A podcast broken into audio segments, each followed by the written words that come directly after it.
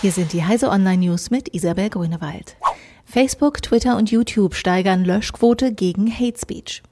Der Kampf gegen Hass und Hetze im Internet kommt nach einer neuen Untersuchung der EU-Kommission auch ohne gesetzliche Regelungen voran. Demzufolge nahmen Facebook, Twitter und YouTube zuletzt rund 70 Prozent aller beanstandeten Inhalte auf Grundlage ihrer freiwilligen Selbstverpflichtung aus dem Netz.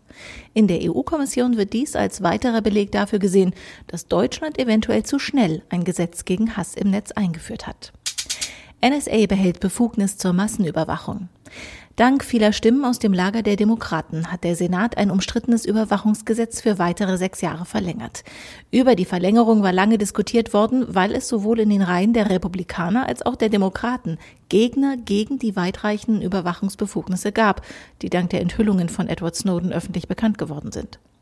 Das Gesetz erlaubt US-Geheimdiensten unter anderem von US-Unternehmen E-Mails und andere Kommunikation ihrer Kunden einzufordern. Apple stellt Abhilfe gegen Textbombe in Aussicht.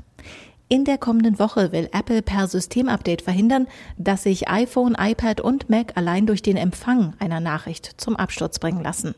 Ältere iOS-Versionen dürften verwundbar bleiben. Betroffene Nutzer sollten nach einem Neustart die Netzverbindung trennen, etwa durch den Flugzeugmodus, und dann versuchen, die Textnachricht mit dem Link in der Nachrichten-App aus dem Gesprächsverlauf zu löschen. Drohne rettet Schwimmer vor dem Ertrinken.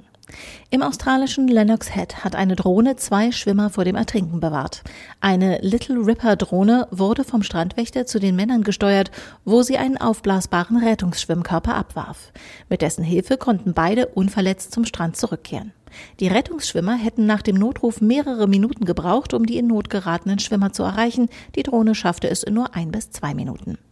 Diese und alle weiteren aktuellen Nachrichten finden Sie auf heise.de.